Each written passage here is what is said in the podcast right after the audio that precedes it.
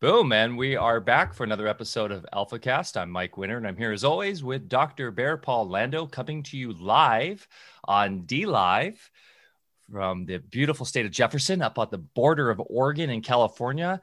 Uh, on the uh, Smith River here, we are so blessed to live here. I tell you, uh, it's just every day I wake up and I kiss the ground, and uh, we just love it here, and we love our community and everything that's happening in 2021. The year of the unmasking is really in full effect, and we couldn't be happier with our guest today. Uh, Marcelina Kravitz joins us today. We're going to have a wonderful talk about all sorts of subjects uh, she has really quite a vast knowledge on all sorts of things with her background in filmmaking and uh, just such a lovely person. We are very happy to have her on today. Uh, for those that are new to the podcast, you can find out all about Alfa Vedic at alfavedic.com. And that's with an F, as in like Alpha Ways, A L F A V E D I C.com.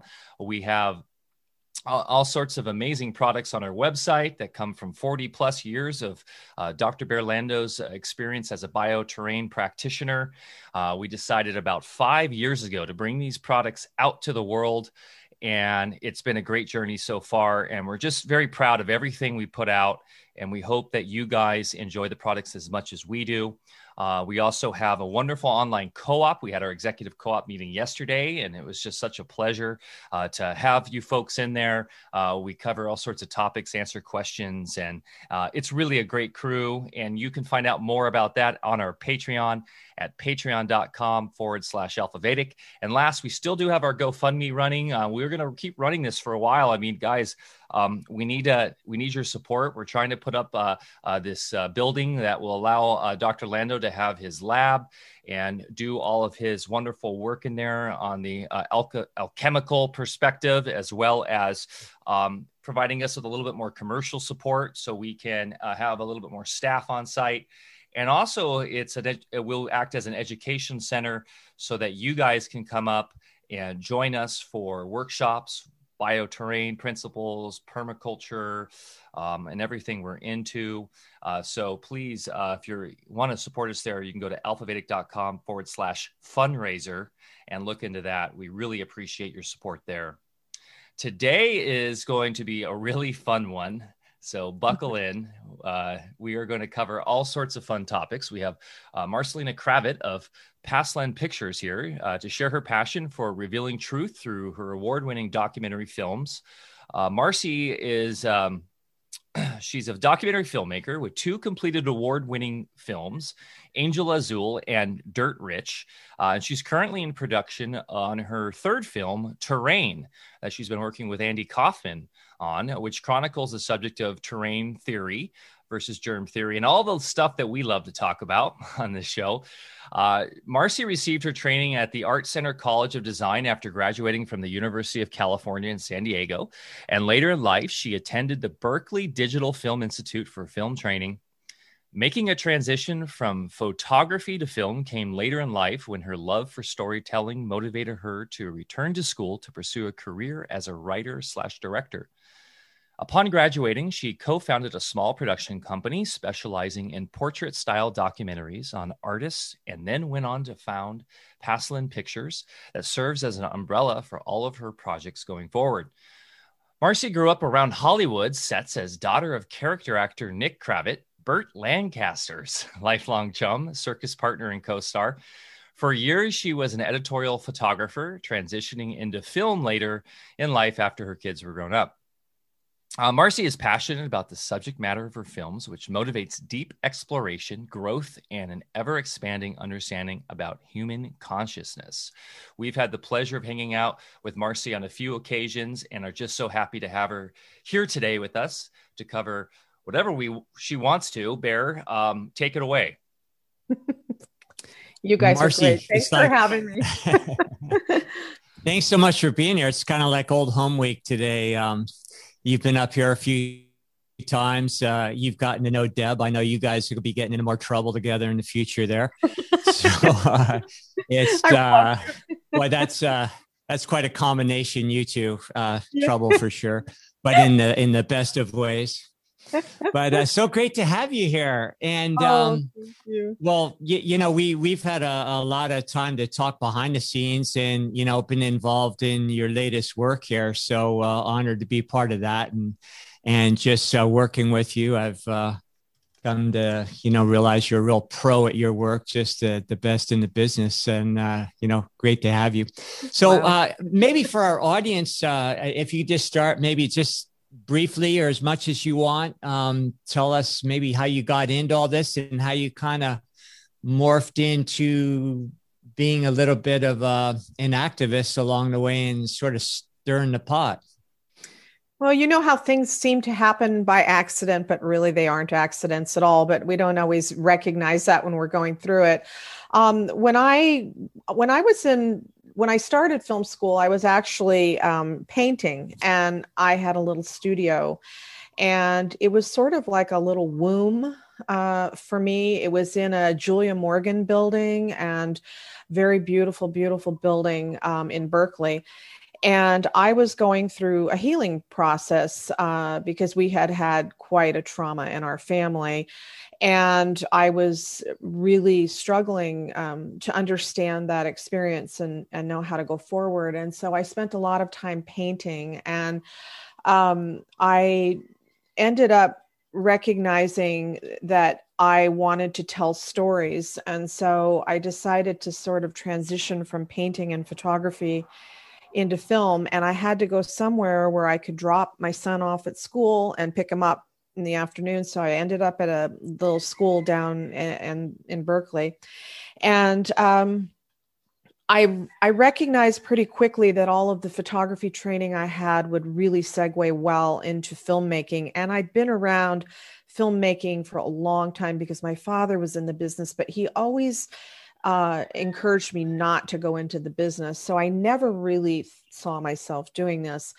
uh, anyhow, when I completed film school and was working on these things we called arty docs, um, I got a hold of this artist, Jason Taylor, down in Mexico, who was creating these statues. Uh, he would create them from live models, cast them, and then install them on the ocean floor. And his work was all about um, getting uh, or raising awareness about, at the time, the the hot topic, which was uh, pollution, global warming, that kind of thing. Now, I have to say, in retrospect, through my growth process, I no longer support the global warming narrative. Um, at the time, which was 2011, um, I was really just documenting an artist, and I did not know it was going to turn into an activist film. It wasn't until the coral that was supposed to be growing on the statues started turning to algae and not coral. And when that happened, and and the questions were raised, it was pretty clear that they were dumping their sewage into the cenote system. And down in the Yucatan, they don't have topical rivers. They have an underground cenote system, which is extremely beautiful, uh, just absolutely magical. And um, so when we started recognizing how horrid it was to be dumping the sewage into the cenotes, they were actually dumping them in at a lower level, but the sewage was rising, and then it was going out straight to the coral reef and creating algae blooms on the coral reef. So when that happened, and we started asking questions, it was pretty clear that we needed to bring some scientists into this. And at the time, the the topic was global warming. Now the film doesn't focus on global warming, it focuses on the pollution. Um, and it also focuses on the choices that the responsibility we have in making choices. And at that time, I did not have nearly the understanding that I have now about how our thoughts and our intents create frequency waves that really matter and that we really don't get away with not taking responsibility for everything we think and feel and intend. But at the time, um, I was focused on the pollution issue. So that film was so beautiful because we had all of that underwater footage and we had Peter Coyote narrating it. We just got really lucky. That's a story in and of itself. And um, the film did really, really well. It went to tons of festivals, won a lot of awards. And um, at one of the film, film festivals, we won two awards and walked out with $25,000. So I took that money and um, decided that I would follow up on something that was spoken about by Dr. Thomas Goreau, uh, Tom Goreau. Um, and he had mentioned biochar and this was back when we were filming angel azul and i told him i didn't have enough space in my brain for another new topic until i finished editing the one that i had which was a challenging edit because it was merging an art film with a science film and it was hard to do. Um, and so when the time came I, I approached him and said what were you saying about biochar? And that turned into a regenerative soil film and we went to Borneo and Costa Rica and Hawaii and it was just the most fun ever. And especially interesting was Willie Smits who was an orangutan guy and re- built regrew a whole forest for his beloved orangutans and did it regeneratively. So it was a fascinating film. Again there was a pillar in there of global warming which it, i can't really even call it a pillar. It was just a sort of a resting foundational piece that was sort of presumed. And then the election came and that was not this last one but the one before. And i went through a very difficult uh, boot camp, um, going down five million rabbit holes, and um, it's created a lot of stress in our family. Um, when you go through a growth event like this, you know, nobody tells you how to do it and how to batten down the hatches, and you go through a lot of spiritual growth as well because you're really struggling to not talk to talk to yourself about how not to force people onto your path but at the same time you can't ignore your path. And i've been on that path ever since. And so when i started this film terrain um, i ended up calling andy kaufman um, just to ask him some questions. And it wasn't too long before we had an idea to make a film. And andy has been um, you know basically schooling me as well as you bear. Um, between the two of you you know you've you've taken someone who knows some nothing about science and basically been educating me within the context of what's going on in the world right now and within the context of my own spiritual development. And i'm very grateful because this has been just um, the right time to have this kind of growth event so I hope that sums it up. That's kind of how I got in into the filmmaking. No, that that's fantastic, and um, you know I really enjoy working with Andy because well, he's just a, a you know a great guy. But uh, we kind of come at the same subject matter from two different angles. I have a different experience you know, kind of working on the ground, looking at bugs under the microscope and working with people based on that. And then he comes at it, you know, from more of a research academic. So it's been a great tandem and I think effective. And I can't wait to see, uh, not so much just for myself in there, but, uh, you know, just a finished product. I know, I know it's going to be great. Uh, I'd like to talk more about that, but if we could back up, I just want to make a comment, you know, about the global warming thing. I don't think it's anything to be ashamed about uh, as far as buying that narrative early on because it's uh, deviously brilliant what they did. You know, you have these um, corporate entities that are responsible for basically killing our planet and our ecology for profit and and for other reasons i believe too and, you know, I grew up in a very environmentally concerned family. You know, we were campers and fisher people, and, you know, we're just always out, you know, in the mountains and, and enjoying nature. And, you know, very much, uh, my parents were very much vocal about preserving, you know, the environment and so forth. So I grew up with that as my mindset. And so now you have uh, all of a sudden we're inundated with, again, this narrative that's saying, you know, that, uh, all right, we're creating problems in the environment, you know, which we can all see. I mean, it's obvious. Uh, but then, you know, the devious twist of the truth is that, uh, you know, we are responsible. It's because of everything we're doing and it deflects, uh, you know, away from the people that are causing the problems. But then at the same time, they use it to institute more control uh, more you know power in their hands. And then also hey let's throw in a global tax while we're at it which they've already passed in the un so uh, you know, a lot of folks out there are still riding with that, and and just like when we say, well, there's no such thing as uh, microbial pathogens, you know, it's just as crazy for them to hear that uh, well there's no global warming. They're saying well look around. Look at all this destruction. How can you be so stupid? So uh, it seems to be just uh, you know the the way they do business uh, divide and conquer you know polarize the population take bits of the truth invert it make it backwards and and uh, you know deflect on themselves and profit from it and gain power at the same time so uh, that was more of a, a long-winded statement sorry about that but um, well, yeah. The, so yeah, and they and ahead, they're Mike. loving and as as Marcy so so poignantly said, everything's connected.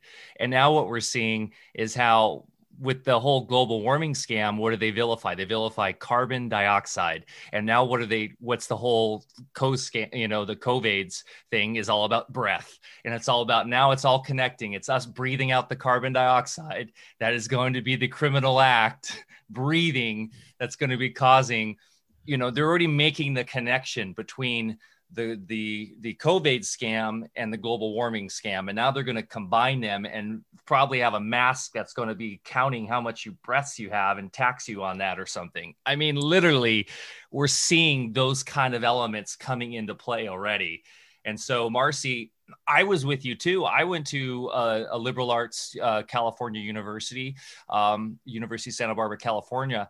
The only difference was that I had my dad and other conservative, more conservative minded people that grew up in Montana were hunters, fishers who said, no, that's all BS. Global warming's BS. I don't see it in nature. And so I was getting in arguments with my marine biology friends, and they would say, well, look at the reefs and how the acidification of the oceans. And I'd say, well, that's because they're dumping stuff in the oceans. And so I was arguing back in like 97 about this. But I felt always ostracized and like I would always question myself back then and be like, maybe I am insane. Maybe I'm the crazy person because I don't see it that way. And it's really, really difficult to break through the mind spell.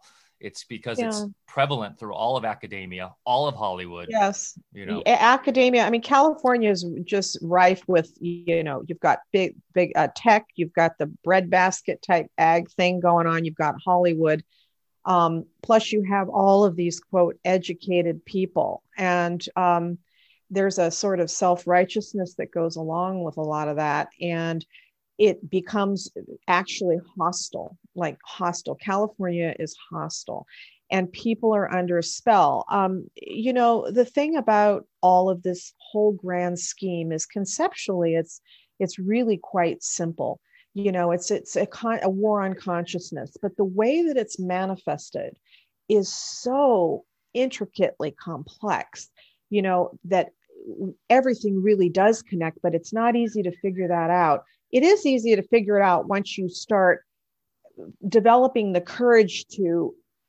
accept that this is reality.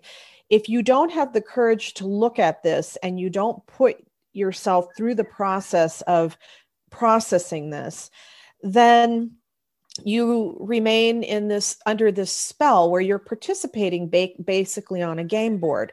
You're either participating in this game or you're not consenting.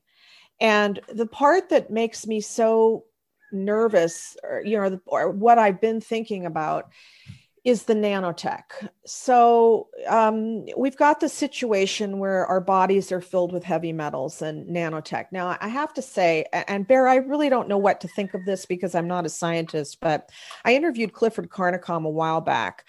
And he's not in the, this film, but I did go out and meet him a couple of times. And we did this red wine test, you know, where you see the fibers in the bowl from your mouth after swishing the wine around your mouth. And apparently, there's something about the tannins that bring these fibers forward. But right on the spot, he took mine and my daughter Julia. You remember Julia? She was up to see you.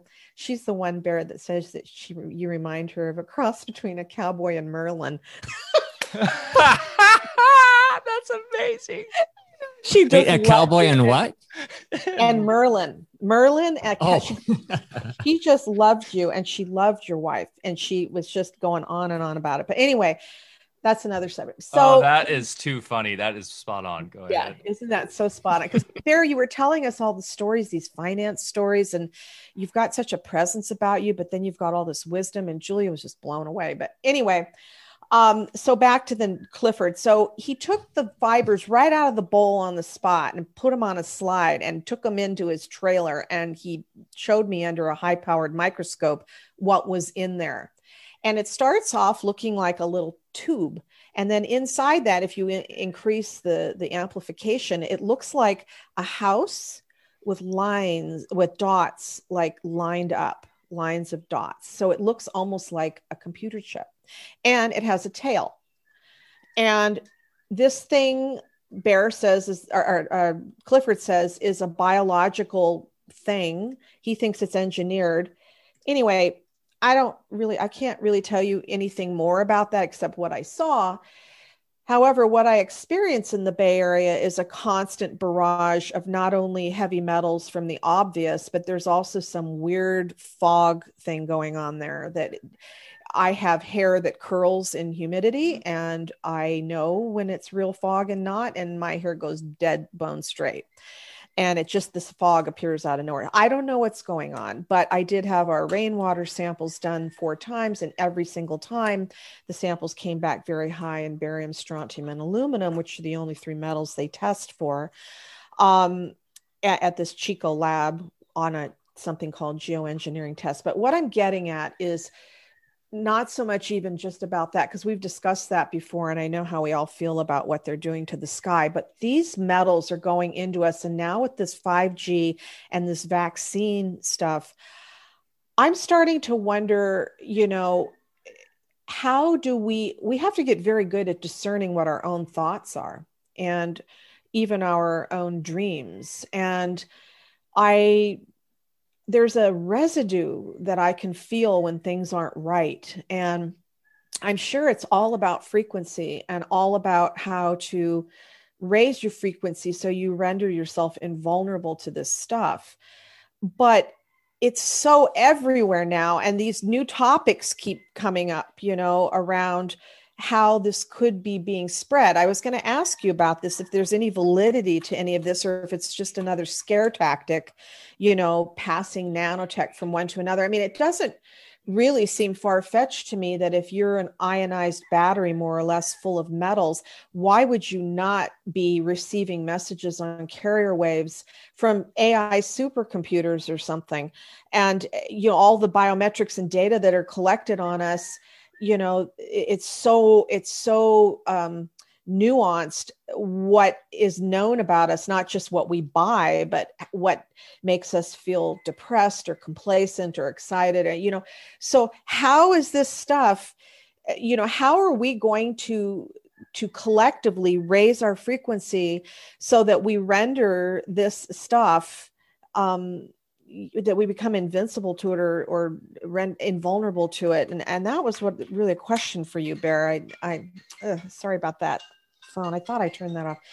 Um anyway maybe you could could answer that because i don't know if i'm just going down the wrong track here or if i'm i don't want to subscribe to any fear narratives. And i at the same time want to be able to discern the difference between what are our original thoughts and what are not. Mm-hmm. Well, the short answer is all we have to do is uh, think double plus positive thoughts all day long. oh, sorry, there goes my phone now. Somebody's okay. trying to reach you. My, Maybe Andy's calling you both. Hey. Um, yeah. Okay but I'll, I'll answer that. Go ahead. Do you want to say something, Mike? And I'll well, mute myself real yeah, quick yeah. Well, and then answer. Uh, well, I was just gonna say what you just unpacked there, Marcy, is maybe three alpha gas. Yeah. Literally, you went from the weird fog thing, which is like maybe some new whole AI. Uh, I mean, this that sounds like right out of a horror movie, right? The fog. Mm. Wasn't there a movie about that or something where it comes in and probably, like you can't be touched probably. by it? Probably made in the 1950s when they were probably first developing it, because you know they always got to put it out through. And this is something I did want to talk to about later is how they put stuff out through film. And and when mm, I say yeah. they, I don't even know now if it's consciously a they I it's almost like the simulation or the reality puts these narratives out through our art to to align us with the truth they want us to go into. So and to what extent are we being you know manipulated as artists um okay you know and then one yeah. other thing i just want to throw in there is have you heard about this neste corporation n-e-s-t-e um they're in the hub is in the bay area and they have a pipeline of my sustainable aviation fuel is what they call it. It's mm-hmm. coming through a pipeline and they're using recycled fats from things like mcdonald's fryers. Now already all of that bioethanol fuel stuff is just filled with glyphosate and they're f- using this as a global warming carbon thing uh, and they're testing it over the Bay Area. And I can tell you we don't have blue blue skies over the Bay Area. Very, very, they're very infrequent. And are if you look on the weather app every day, you'll see the the numbers are always up 58, 60. They're high. You know, I don't really know what they're measuring, but whatever this corporation is doing, they're selling it to the public on the local broadcast channels as the right thing to do for the carbon footprint you know and and for people mm-hmm. who are flying and this is now being used by JetBlue and I think 13 or 14 other airlines. Um, so, what is this stuff? And why isn't anybody asking questions? And why is everybody so quick to presume it must be good for us, just like a quote, you know, jab? Um, anyway, so Bear, I don't mean to diverge, but you were talking about, you were going to answer that question about nanotechnology in our bodies and yeah. and positive thinking and that kind of thing without we talked about this in the interview that we did that it's not just about positive thinking because there has to be acknowledgement but there i'm more interested to hear what you have to say about how to keep ourselves in a positive frequency without mm-hmm. ignoring mm-hmm. things because they're too yeah. hard to look at, you know? Well, if we just relegate it to all think happy thoughts, well, that's good, but then it kind of gets you in a new age passive mode. Um, you know, we have to have a conscious awareness of how things work. And that's where our educational system, our media, and everything has really brainwashed us into, you know, this reductionist science superstition that we're these, you know, stick figures held together by magic BBs and it's a material world, which is the opposite of the truth.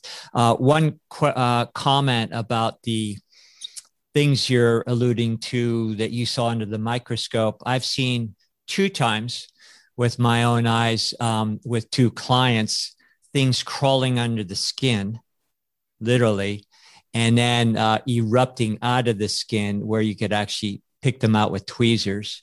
Oh. and um, you know like black fibers.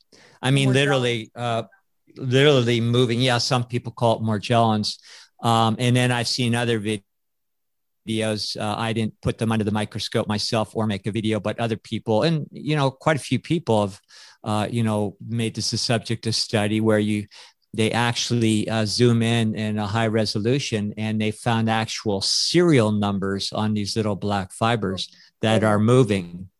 Oh and uh, so, you know, they're nanorobotics, obviously. Okay. So, yeah, we're being exposed to all sorts of things in everybody's bloodstream. Now, um, like Mike says, without this making it into six podcasts, uh, we talk a lot about, of course, waveform physics because our universe is a product of waveforms that are produced by our own thought. And that's the biggest secret in the world that they are desperately afraid that we'll find out because the war against us, and it is a war, is being waged on that mental plane where our highest creative divine you know abilities are being hijacked and so as those waveforms and you know we kind of go through some of the mechanics uh, bits and pieces at a time on our podcast um, as they compress informational fields into you know what our senses pick up as matter but the senses are part of the same fabrication. So you know that's not real either but it is a fabrication and it is a simulation. And um, you know we have to understand how things work. Otherwise we're never going to find solution. What we have to do is go back to our original creative you know abilities and gifts and learn how to work there completely. Understand just like you said marcy our thoughts have consequences grave consequences and wonderful consequences. You know it's it's our choice.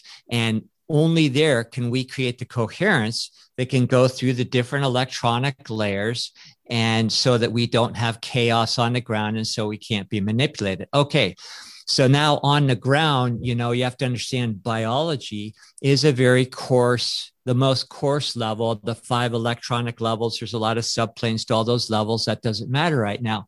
But that more coarse type of electricity, you know, right below the etheric is um, is uh, can be manipulated by way of these uh, microwaves that they're bombarding us with. Now, before you know they started inundating us uh, with things in the air we breathe, injecting us, uh, you know, with these things in the name of medicine, it would have more of a general effect. It would have a very you know perilous and you know uh, dramatic effect but not to the extent that they're taking us now because as especially the people that are getting injected and getting you know their dna modified. And even they you know were saying this is not a vaccine. This is genetic therapy. Um, and genes as you you know we all need to understand it's two strands. They act like an antenna. They have rungs and there's a dual impedance antenna. That's what we call it in science and then those things receive and transmit signals. So now with our DNA modified, not just with the injection, but that's the most direct, dramatic way they can do it. When they now ping these microwaves at us that are vertical carrier waves and then modify those with other um, you know, uh, waves with those. They can modify our behavior, uh, our biology, and everything about our reality in a much more direct way.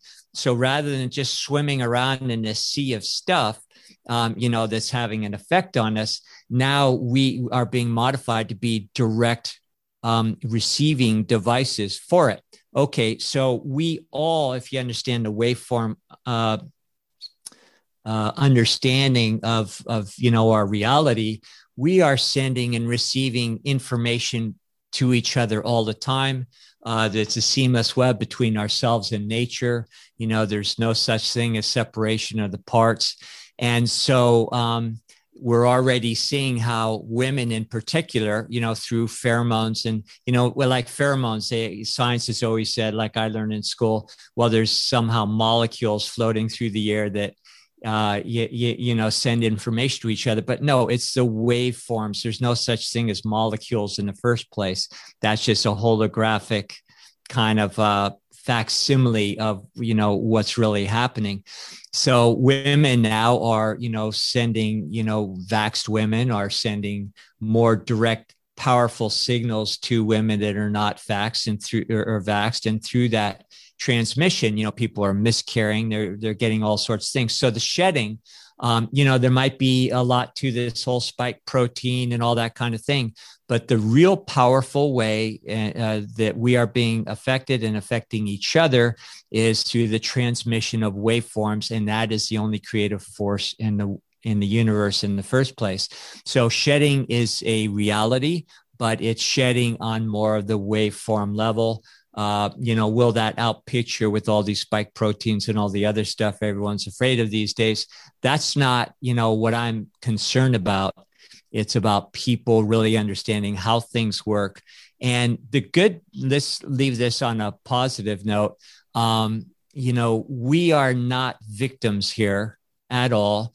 And we have uh, been born for these times. And those of us that choose not to do stupid things like get vaccinated.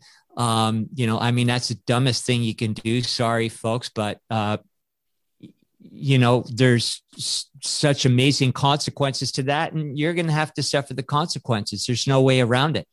So, um, you know, the the thing that we all need to do is be on our A game, and this is forcing those of us that see a little bit of what's going on to just ne- go to that next level. And it's not so much, you know, I understand what you're saying, raise your frequency, but really we're raising our consciousness through different octaves and uh, you know and then you know as far as frequency that's kind of a waveform you know the number of waves in the frame. Uh, what we're really talking about is uh, you know nice smooth sine waves to the point where we're just stillness and not operating within those polarities one you know left or right that are creating those frequencies in the first place. So you know it's a little bit of a misnomer. We need to go into that stillness where we are the creative beings that understand how we put things in motion. And this is the greatest opportunity of the times. That's why we're here for that realization. And um, we're all going to the next level. Some people will not choose to go and they will, so you know, have to stay in the schoolroom. Could I ask you a detail on that? Um, mm-hmm. Let's say that you were uh, in a work situation where you had to work around a lot of people who've received the vaccine. Um, and not only the vaccine, but you're in a culture like, for example, the Marin County schools right now that have been opening mm-hmm. up um, have you have to walk one way around campus. Even if your math class is behind you, you've got to go all the way around campus to get to your math class because you're only allowed to walk in one direction, six feet apart from each other, wearing a mask, and they want you to have been vaccinated. So you're in not only a culture of the uh, whatever this quote shedding thing is about, but you're also in this just completely psychotic, warped, uh, under this warped spell. Now, if you're in these situations, specifically about the vaccine, though, how would you personally, if you were going into that situation every day, how would you, Bear Lando, um, you know, would you come home and meditate and clear, purge what you've been exposed to, or what would you literally do to make yourself stronger and put yourself in that consciousness broadening? Place and i see you always put your your hands over your head because i think that that area you're speaking about is of a higher dimension. You know the hara line goes all the way up and out and i think you're talking about operating from a higher place. But what would you do? How would you cleanse yourself and and strengthen yourself? What what would merlin do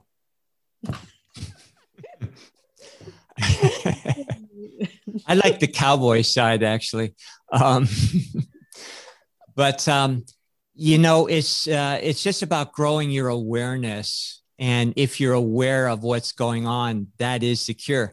Now, meditation and all these things, they're great tools. Uh, what I personally do, and it's just something that I've learned over many years, is to use color frequencies uh, within my visualizations uh, learn how to run your energy and keep it circulating in in certain directions through you know your body in certain ways. But more than anything always be aware of your real self. You know this is a projection literally and our higher electronic body our causal body whatever you want to call it it's right above your head all the time you can actually see it now and then if you tune into it enough and once you do see it you'll never forget it forever and um, you know it also uh, bathes you in a uh, in a frequency. I was about to say that is uh, you know going to expand your upper centers and make it an impossibility to have your lower centers activated you know your solar plexus and and everything that's going to send you into fear and ego. So it's just understanding again how the electronics work. Now i would have no concern at all going into that you know domain with all that sort of thing. I mean it would be kind of comical watching people walk in lines and all this kind of stuff. It's a little sad because you're realizing these people are being severely uh, damaged at the level of the psyche. But we need to get to the point where we don't just go home and do some meditation. It's about being aware all the time. So when you're in that you just see it for what it is.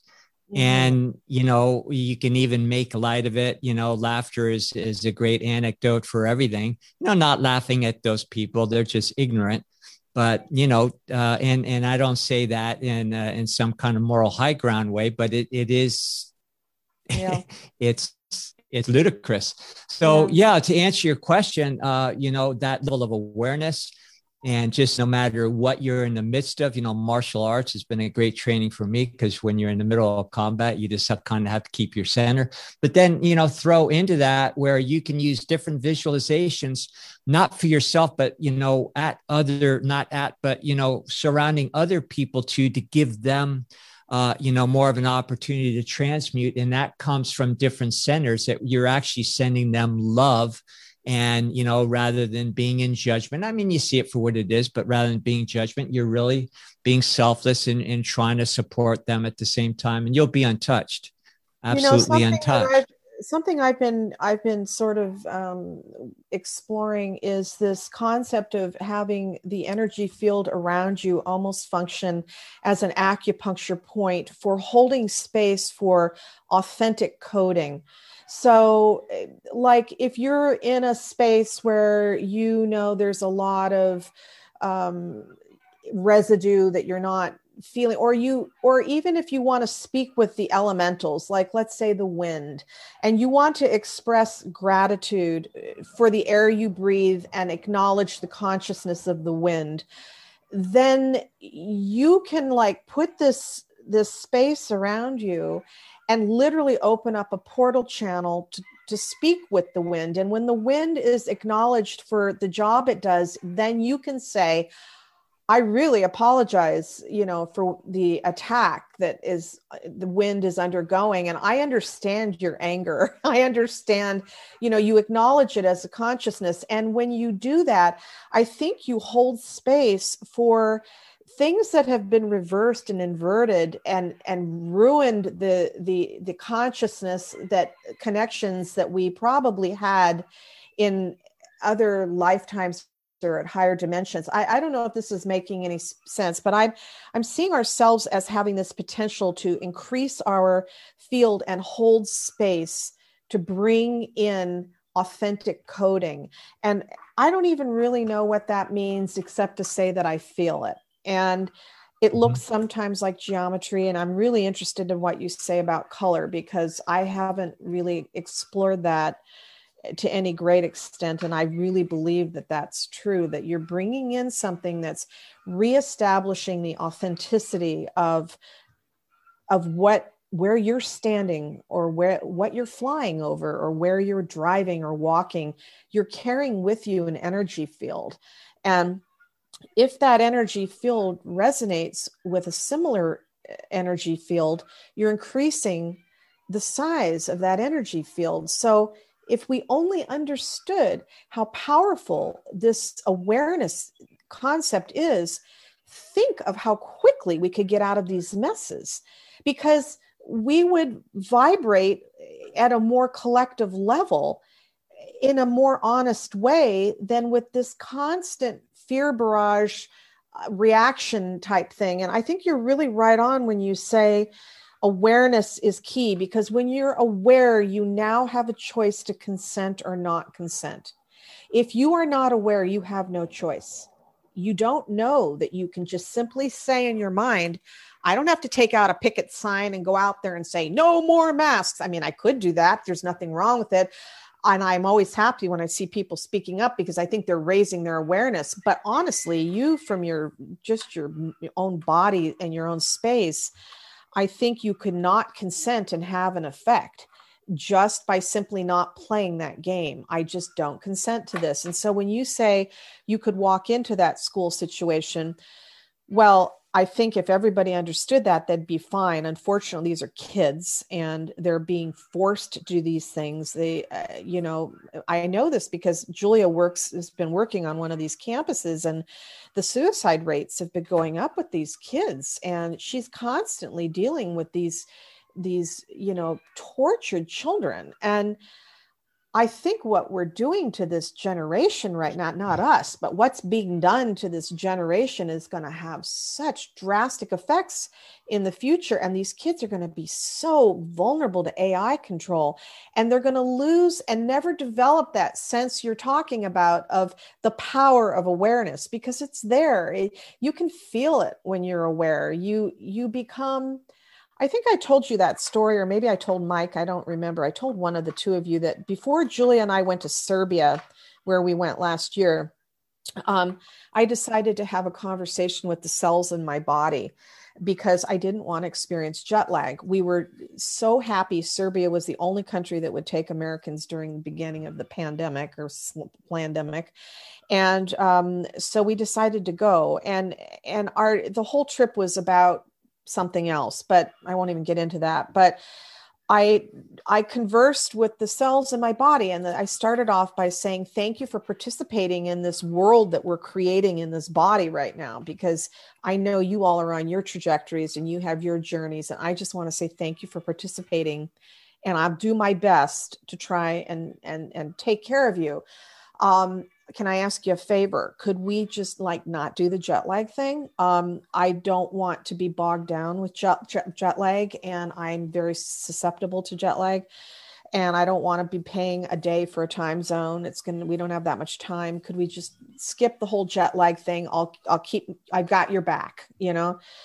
I did not have an ounce of jet lag, and about four or five days after we were there, I said to Julia Julia, I got to tell you this story. And I told her what I just told you. And she goes, Well, I got to tell you a story. I, before we left, I also talked to my body and I didn't know you were doing this. She goes, But I did this. And I said, time's not real it's just a it's just a concept so let's just not let's just get over the time difference okay just let's not do that and she had no jet lag either. Neither one of us had a drop of it. And i usually get it pretty severely like feeling really green and i got to go lay down in the middle of the day and waking up at three in the morning. We had none none. And it was such a lesson to me because i thought if you acknowledge the consciousness of every living, vibrating thing, you know, you now put yourself in a position to make choices. And if you work with these consciousnesses, think of the possibilities. I mean, think of what you can choose and create. I mean, it's infinite and it becomes so exciting and and when you understand that you lose all your fear you know you only get brought back into it when you see like in my situation you know like you know one family member went out and got vaccinated so it's you know i have to like deal with this you know it brings you back down again and so then that's why i was asking you I know you you guys have this perfect situation up there where you're living. That river is like not dammed, it's clean. You can fish in it, you can swim in it. You've got this wonderful energy going by your property. You've got the most beautiful piece of property. I, you know, you're in a little a little Shangri-La up there and your your intent and all the things you put in your mind and think about and share with the world you guys both of you you know you're it's just it's all good. What would you do if you had your son come home and tell you he was vaccinated? And what do you do when there are arguments in the household about whether or not whatever you know? This is where it becomes starts getting dicey. And this is also potentially where you get accused of taking uh, of of judging people and I don't want to be a judge of people, but when you just said, you know, it's you're an idiot if you get a vaccine, I don't see that as a judgment. I see it as you're just calling it for what it is. And anyway, this is the this is my challenge. This is what's being mirrored to me right now and what I'm trying to deal with. Um, and I haven't figured it out yet.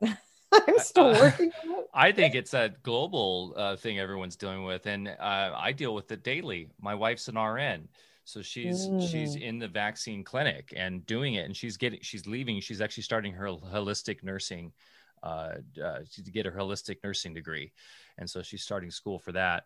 Um, and then I have a at home tutor who is from Portland who went for the whole deal, and she's only 18 and so i'm around it all day and i i try to educate. I try to come with humor and and um, passion and they know what i my beliefs are and my wife is totally understanding but she comes from this like place of hey these people are going to make their decision and we're in a small unpopulated area and there's no one to facilitate it and this is just what i'm doing right now and i've told her i said this is your karma you're going to have to deal with this and so um, for those in the community know, uh, we had Foster Gamble on a couple weeks ago, and I got sick. And I was telling Bear I thought it was food poisoning because I don't really get sick anymore, right? And it hit me like a ton of bricks. And that was the same time when people that are very intimately around me had gotten the jab.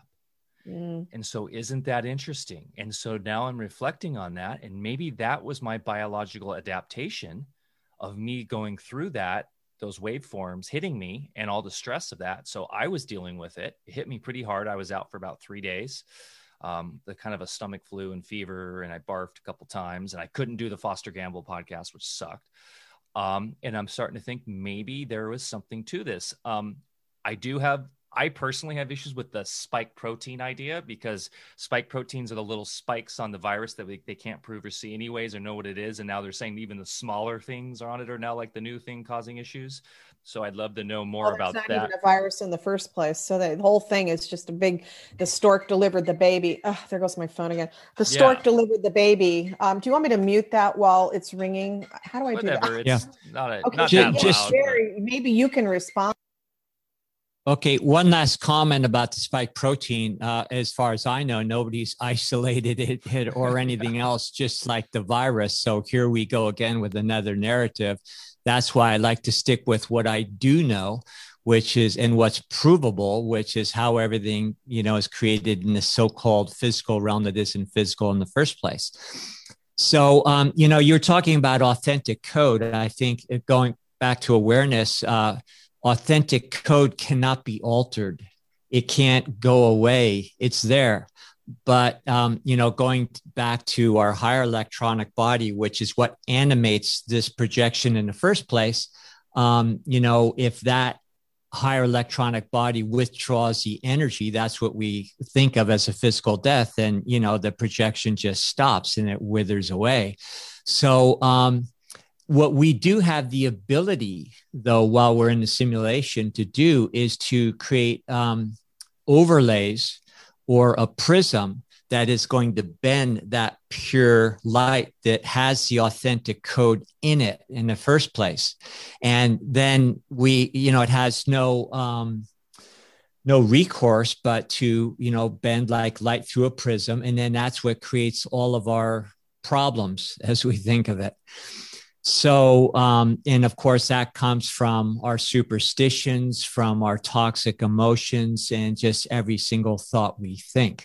And that's what we're here to do is to learn that that's how it works. That's how we can create beauty too and have our own little, you know, characteristics that we add to the overlay and, and, you know, have full creative license.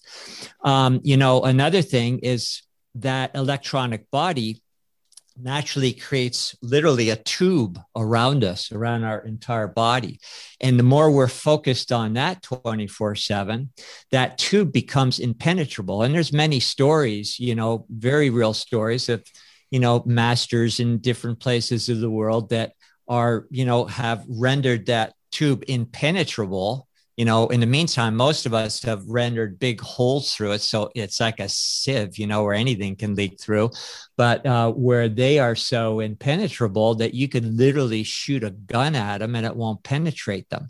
So that tube of light is something also that is a barrier that will protect us from all the things around us. You know, back in my clinical days, uh, you know, I had to kind of develop a, a, thick doctor skin because I found myself surrounded with AIDS patients and all this kind of stuff all day long.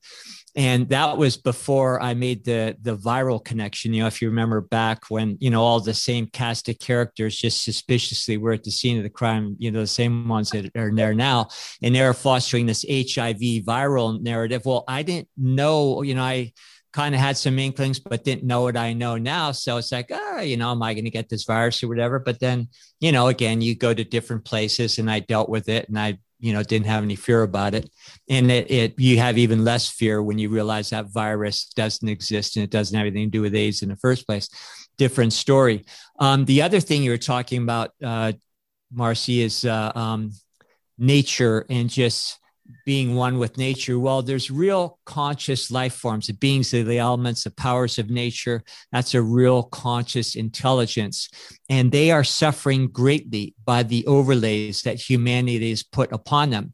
And when you call to those beings of the elements for their freedom, and again, use certain color frequencies to uh, support their freedom and call for their immortality and freedom from all the human discord, they will flock to you and be so grateful. It's amazing. And when you're in farming, you get a firsthand uh, acknowledgement of that because, you know, like we're growing tropical things that aren't supposed to grow in the northwest we you know just plants and and nature just responds to you in in just miraculous ways so it's living proof that you know we are supposed to be the stewards here and those consciousness are waiting for us you know to be responsible stewards and the last thing i'll say and i i loved what you said about you know talking to yourselves because every person i used to see i used to sit them down and have them look at a drop of their blood under my microscope.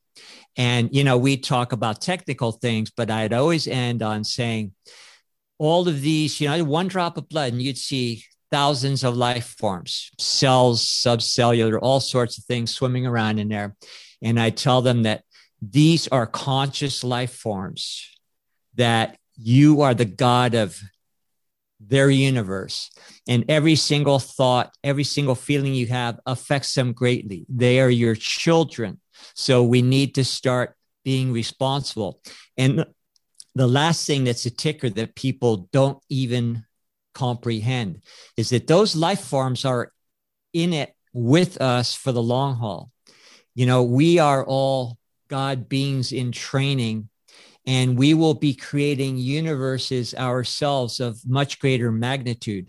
And those life forms will evolve in their consciousness along with us, and they will be the life forms in the worlds that we will create down the world. They don't go away. So there's um, there's something much bigger that I don't hear anybody talking about and so when people were looking at that and just kind of hearing me jabber, you know, it really made a big impression that, wow, I didn't even realize that all this stuff was going on me in me in the first place, let alone that I'm affecting these real sentient beings. Hmm. It would be so wonderful if you could do some sort of a workshop because I would be the first one to sign up. I would love to hear about how you use the light forms in your garden. Um, or how you visualize them and bend the light and what you're talking about with that tube shield i've the way i've been sort of learning about it it's called the 12th dimensional shield um, because i sort of follow along to a, a, a, lot of the energetic synthesis stuff and um, i you know this is the way that they sort of teach you. Um, no matter what you call it it's there. And what i'm interested in learning how to do is focus uh, so that I can strengthen that shield and and therefore really always be aware of almost all the thoughts all day long. Even if they're negative thoughts it doesn't matter. I mean sometimes you just get pissed and you need to tell somebody call them out. Um, and sometimes it's not pretty. Um, so i'm not like this goody two shoes. I i kind of feel we have our own personalities and we have to you know sort of honor that but what I am trying to be conscientious of is what is coming. Don't allow anything through that shield that's not originating from me, you know, from my originating to whatever I'm connected to, source, whatever you want to call it. I want to maintain to the best of my ability an unaltered um, it sounds like a movie on unaltered state or something. i want to maintain you know a, an un, unaltered un um, uh, attacked you know i don't want to i want to be able to know that the authenticity is coming from source my original source which i think is a higher dimension i think we all come from higher dimension and these are just like David Icke says, skin suits that we wear. You know, we're just going through an experience in a skin suit. Um, I really, re- relate to that and and so i'd be so interested to learn more about when i was there and visiting you i noticed you with your pendulum and all of the stuff on your desk and i was just like i just wish we could like dive into this and really apply it you know and then i had a conversation the other day with um, adam bigelson about the blood. And boy was that interesting you know looking in there and seeing actual pictures in the blood. It's just like veda austin with the water. Um, there's so much consciousness and the way you put that you said i'm sort of the god of this universe and this body. I you know i'm so happy to hear you acknowledge and validate that because that's the way i sort of feel. It's like imagine the infinite amount of life inside of us we are like the earth, you know, for these things in us. And we have to play fair, you know, and that means we need to be conscious of what we're feeding it, thinking wise, feeling wise, not just food. You know, it's just, it goes, it's the, the topic is so fascinating to me because it's just, it just, there's so much um, potential so much potential when you start to understand this. And yeah. it, it excites the creative creativity you know in, that's in all of us. And when you start getting to a point where you're feeling like you're acknowledging enough that you can now create that's a special place. That's i like yeah. I like yeah. The the Bigelsen's work is brilliant because they're showing how real forms, uh, you know, uh, you can visualize in the blood and with the elements of the blood, the cell. So, and what it, what we're talking about is cellular cymatics. You know, in cymatics, they've shown that certain vibrations or sound frequencies, you know, put put them under a plate of sand and it'll create geometric form. Well, every thought, every feeling we have is creating that polarization of a certain type. Is creating a, a very, you know, distinct characteristic of vibration. And so they're just showing with cellular elements that it creates form. And then, uh, you know, that will also holographically or fractally, you know, mirror what's going on in different organ systems that are being affected by the same cellular cymatics. So this stuff isn't rocket science. It's just a very basic truth and understanding that once you get it, you know, just like the old Hermetic science, you know, they said, uh, you know, know yourself and you'll know the universe. I mean, it's all in there. And the great thing about real science is you get one principle and then you get everything. It's not all this complicated, you know, pieces and parts and and theories and and all this this garbage, you know, which is just you know pseudoscience.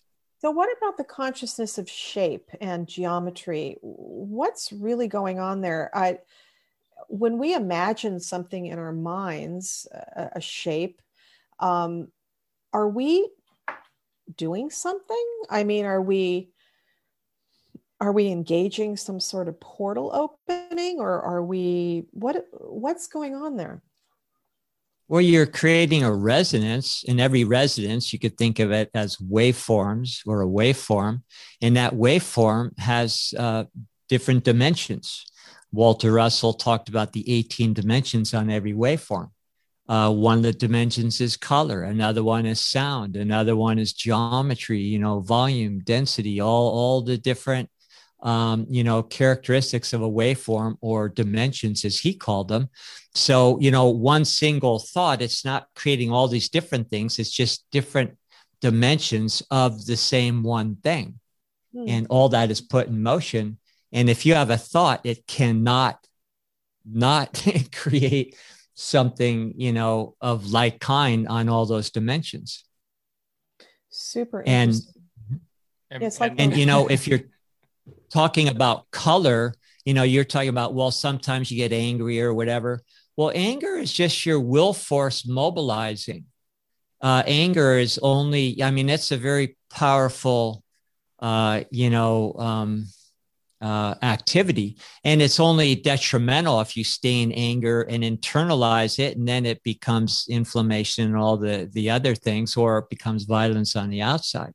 Mm-hmm. But if you, again, have a little bit of awareness and mm-hmm. say you have somebody where you just have to say no, and if you understand that maybe the blue, you know, real dark blue frequency is a very powerful, um, you know, barrier and just like a sword um, you know and you use that when you have to draw your line in the sand.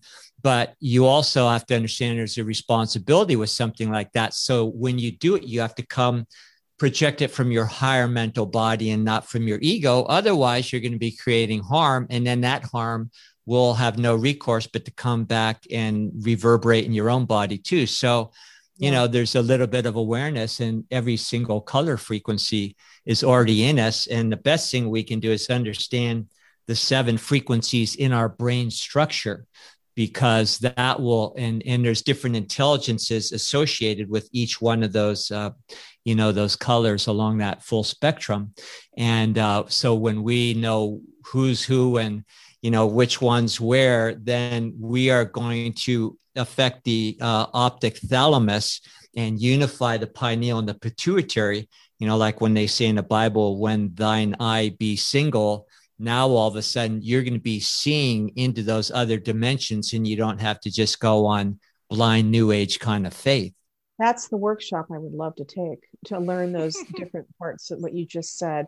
I would love to be able to dive into all of that and really swim s- some strokes in there because that it's really exciting to me. And and what you said about the anger reminded me of I, the, the basic take home message is you have to take responsibility always for what you think. If it's angry if it's not if it's loving whatever it's it's it's not about what it's doing for you in your ego space. You're not reacting but you're taking responsibility for the right course of action and in that moment but it did remind me of something that i heard somewhere and i don't remember where i heard it but um, it was talking about sound frequencies and generally you know you listen oh i know I, I went out to this place in san francisco to a guy that runs this sound place and every now and then you know and it's it seems like it would really be effective in the sort of zen uh new age world. You need a loud sound to just you know break up that sort of you know and it just shocks everything. And they were he was saying that sometimes that will start a healing process. It's just a super loud you know clash or bang or something. And it just everything's like well, what you know and then they have to like get back in some sort of conscious order not just an assumed you know um you know it's not like that. It's like you've got to understand where did this originate and why is it a thing and what should I be doing about it? But if you get too new agey, you just is like, you know, you don't want to deal with anything that's going to affect your frequency. it's like it doesn't really work that way, you know. You you've really got to take responsibility and and in this current landscape right now, we are being asked on a daily basis. I mean, Mike, what you were saying about, you know, having to, you know, deal with the effects and all, I so hear that and I so get it. And I wish I was better at this. You know, I'm working yeah. at this. Well, it's that's why in like our telegram group and with music and sky event we're doing we we work on practices. I'm mm-hmm. wearing actually wearing a wim hof shirt as we speak here. Yeah. uh, get high on your own supply. And that's what helps me is these practices i've learned from bear i've learned from people like wim hof i've learned from dr edith ubuntu chan. I took her workshop about envisioning the that tube and we worked on the different colors and we worked on how to strengthen our colors and we went into a lot about color actually with that workshop and then we ended up bending spoons with our minds by the end. Um, the one but, was just, just a couple days ago? No this was a workshop she did oh. last year and like uh, a bunch of friends and she's doing an amazing workshop right now about people who are who are in our line of work. Yeah. in other words like people that are putting themselves their neck out on the line and are truth seekers and all that yeah I, I signed up for that. I just haven't had a chance to listen to it yet but i'm going to Same here, same here, and in fact, it's on the same time as the fire. I'm in a volunteer firefighter, as many people know, so I am in the thick of it too. And I go on these calls, and most, unfortunately, most people we talked about it last week in the fire department are kind of closed-minded and and sold on on the mainstream. So I I'm around it a lot, and so my practice every morning, and I've taken a lot from Bear, and I want to learn more. Is I mean, I'm trying to integrate more in the martial arts side of things because I think it is important that we have this mind, body, spirit connection because this is a meat suit, but it is how we interact with the 3D realm that we're in. And it's important that we know how to master that so that we don't have those physiological effects that I had, like when I got sick a couple weeks ago. And I think I was broken down by all of this, all of these waveforms hitting me and all this stress. And the fact I live right next to the school where I'm seeing kids in mass every day. But mm-hmm. that's basically what I try to do. And what Bear talks about is I, I'm aware of it and I embrace it. And I come from a place of understanding, but also standing my ground, but also smiling. I smile to these people because I'm not wearing a mask. When I go to the stores, I just, I have this. Tom Barnett talks about this too. I put this shell of protection around me and I go in and I almost never have any issues. I'm I'm radiating positivity. I'm radiating strength. I'm radiating knowledge and wisdom and power and that I am happy and healthy and what the heck is why are you guys wearing that damn mask? I would say I can't hear you. Take it off. What are you yeah. why are you wearing that silly face diaper? and I think coming with that kind of perspective like it, it's empowering and i think it, it, that could be really the viral contagion right of that whoa that's how we're supposed to be and so um, the two, the true test for me tomorrow will be we're flying for the first time, uh, so uh, commercially tomorrow. So mm-hmm. um, we'll put all this to practice. So um, the mm-hmm. intention, the protection. The airport's the, pretty intense. I can tell you, I fly a lot. Yeah, yeah, yeah. pretty intense. Just make yeah. sure you chew your pretzels with your mask on. I will be wearing our EMF blocking hood that we have from Union Summit, and that kind of covers me without a mask. So my friends that fly use it, and you don't get bugged because you look so weird to begin with. And then, um, and it's what is this EMF hood? Um, well, it's a good question. I'm supposed to receive it today. Um, uh, it's, it's funny. I was talking to Dr. McCullough, and he was wearing it and then uh, randomly my partners that do the festival um, are really into them down in la because they're so bombarded now with all this stuff so it's like a emf blocking hood you wear. And I guess it's great on the airplane. Um, and my, I don't know the science behind it so much. Uh, we will have Brian Hoyer at, uh, if you're familiar with him, he will be at the uh, festival. So hopefully he can talk about it because he's supposed to be, you know, one of the EMF uh, like professionals uh, that explains this stuff. And he's adamant about it too. But basically the idea is that it's blocking those those more harmful waves from coming into uh, your biology, even though it is open here. And I did get a good question from a friend uh, yesterday, Bear. He was saying, well, what if it just comes in this way and is it trapped and just bouncing around in your head? And so I don't know. What I've heard is that people that are wearing these sleep better on the plane, feel better, and have way less of that icky feeling after hmm. flying. And we all know the hmm. icky feeling, right? You kind of feel hmm. gross and tired and weird. And I think that's because they're recycling that jet fuel also. So and they're also releasing stuff. You'll see it come out, little mist, oh, and then yeah. it smells like it smells like uh, you know cleansers or something. Oh God. Yeah, I and mean... this happened twice on a flight. Usually, I see it twice. One little way I've gotten away with, you know, because you have to wear the mask on the flight. So I take the barf bag and take the wire out of the barf bag, and I construct like a little U, and I just put it underneath the mask, so you so you're basically breathing this way and they don't see it because it you still you know they can't tell. Anything else you do they'll see. You put it down below your nose well i've got this hood so we wear this hood and it's like you as long as you're looking straight they can't see you. I also did get i was talking to Sayer about this yesterday because they're thinking of flying to come out to our event and they're they're they're actually talking to their attorney and he's open about this so i can talk about about the the, the exemption. They're going to fully try the exemption with no mask thing which i'm like wow um, I know there have been some people that have had success with that, but I did just because I don't want to deal with it. It's a short flight. I see this as a war. I'm not going to win every battle. I got the like the basically it's a, a muslin um, uh, cheesecloth mask, that is like you don't even feel it and it's black and with my black beard it looks like a full mask but it, it literally don't even know you have it on and mm-hmm. from what my friends were telling me and i don't know how recently you flew marcy but my I friends just quite a bit yeah okay yeah. Uh, my yeah. friends flew to Mexico last week, and they said Delta was super mellow. Like they had their masks off, and and they said it's kind of be, maybe because people are feeling everyone's got the jab and it's a little more chill. Yeah, everybody but, thinks you're safe now. Yeah. Yeah, so they have said it's a little bit more chill. You just have to get through the two kind of the TSA checkpoint the and then people, on the plane checkpoint. So, do the people that are flying to Mexico have to do a test to come back into the country? Um, that's a good question.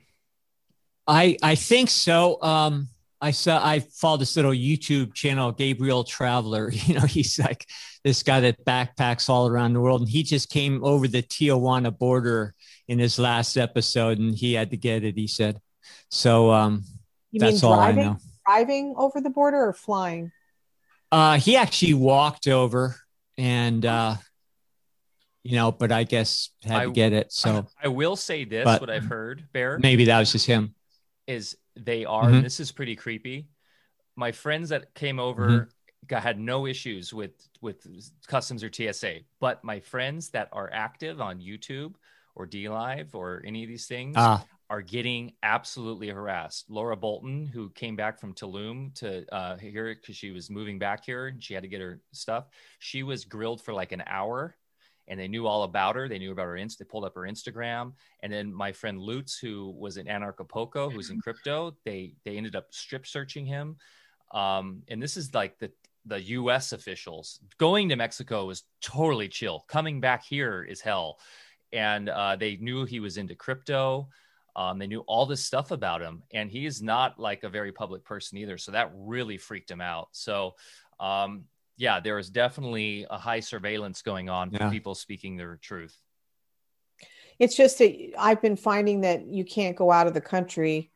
I mean, going back and forth to Hawaii, you can go, but you can't go out of the country and expect to not test to come back in. And I don't want to do those tests. So I haven't gone out of the country. So uh, Marcy, though, when you come to Hawaii, though, don't you, even if you're coming from the States, don't you have to do a quarantine still or? or... Well, quarantine's one thing. I'll spend 10 days and just work on the farm and edit. Um, so it's not a big deal for me to stay in. And you can also, after the National Guard shows up, you know, they're gone for the day and, you know, you can just go for a little swim or something. But basically, uh, you know, if you don't want the test and you don't, don't get jabbed, then you just locked down for 10 days. Oh, so you can do that at your own place of residence, not they don't force yes. you into some kind of hotel or no something. testing. I've done no testing. No no testing. By the way, Marcy, there's yeah. A, go ahead. Sorry, I didn't mean to cut you off. No, no, no, go ahead. What were you gonna say? Oh, I was just gonna say um, jet lag is something uh, I used to experience with clients all the time because they, you know, had to fly into Hawaii where our clinic was and they'd be, you know, maybe there a few days, they'd still be in jet lag because their system, you know, the timing was just off. So all jet lag is, is, you know, you have an internal time clock with your meridian system. Like at uh, 12 noon, you know, your energy is supposed to be predominantly in your small intestine, heart meridian and so it's a very easy way to there's a you test a, what we call alarm points uh, and the now point is where the energy is supposed to be with everybody. If you're synced up you can test that against where a person's at and then sync them up and you're instantly out of jet lag. There's even some uh, maybe when i see i'll share with ways where you can fix it on your own pretty easy.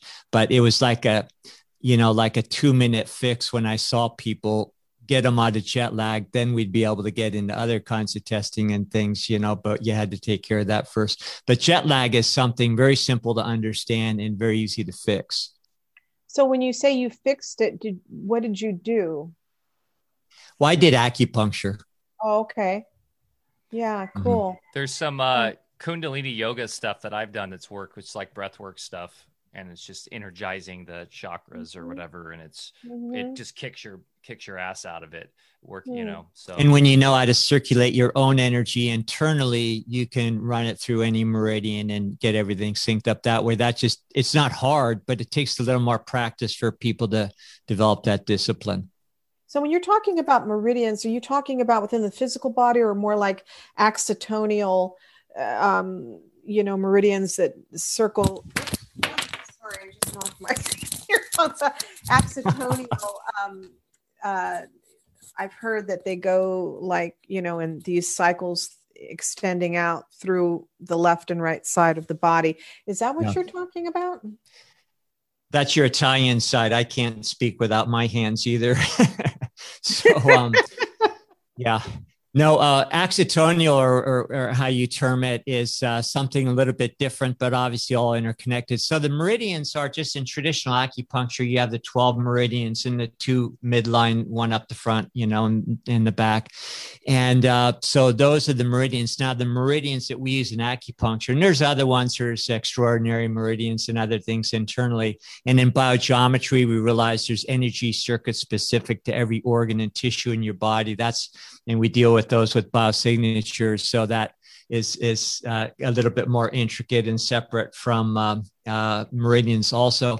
But the meridians, basically, you know, you have them running, you know, up and down your arms and legs and your torso, and they're associated with different organ systems. And what those specifically do is they resonate with the external environment and keep you in sync and, um, you know, in equilibrium with the external environment. That's what they're all about. And that's why, you know, when you use those in order to create, uh, you know, a cure for um, uh, jet lag, you know, that's, that's where you go to because, you know, that's the thing that's supposed to be keeping you in sync with the larger mm-hmm. cycles, which are nothing more than angulations on waveforms, you know, relative to where the sun is in the sky, sure. or depending on your belief system, where the sun is being projected into the sky from underneath. So, uh, you know, uh, it's not quite what we think it is either. Um, it, this is kind of an off the wall question, but um, mm-hmm. in if there are higher dimensions, which I believe there mm-hmm. are, um, I have heard that there are actually 12 strands of DNA, not two, and that mm-hmm. uh, in higher dimensions, more of those are activated. Do you know anything about mm-hmm. that? Yeah, I, I, you know, um, that's absolutely true. And, uh, you know, we are operating on incomplete DNA, which means um, we, you know, our receiver transmitters are only sending, receiving into certain bandwidths of perception. Uh, however, we, and that wasn't always the plan for humanity. You know, when we originally made our, you know, appearance on this plane, uh, we were fully activated, but we, you know, the so called, you know, the fallen angels is us, uh, you know, not some guy with a pitchfork somewhere. So um, yeah, so we have had our DNA activated. Uh, there's maybe even some evidence that we had a little bit of help with certain types of intelligences helping us deactivate it.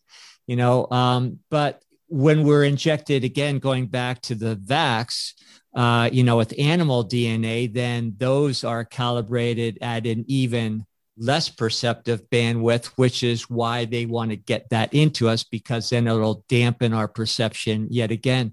But absolutely, when we rise into those octaves, you know, which I like to think of them as, um, you know, we will have our DNA will correspond with that level of awareness and it it has to because that's just an after effect of it in the first place. And you know in medical science it's all oh it's your dna so you're going to get what your mom had and you know as far as illnesses and everything. Well that's that's just ridiculous because our dna is nothing more than a facsimile of other levels of awareness not the other way around. Mm.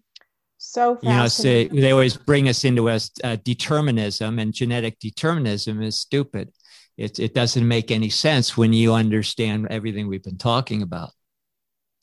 Right. And is it even uh, what they call junk DNA? I mean, maybe this is part of something where uh, sort of being the information's being held back, you know, what the potential of that really is. I, when I was talking to you about, um, you know, sort of acting like an acupuncture point and sort of allowing holding space to sort of reactivate authentic codes i was wondering about these 12 strands of dna and i was wondering you know maybe we are um, bringing back online i mean i hate to use that word but you know within our consciousness field we're we're sort of turning on this dna from higher dimensions. And i think from higher dimensions i mean if you go there i know that this is starting to get very to people it might sound off planety or something um, but this is where you end up going after you've worked yourself through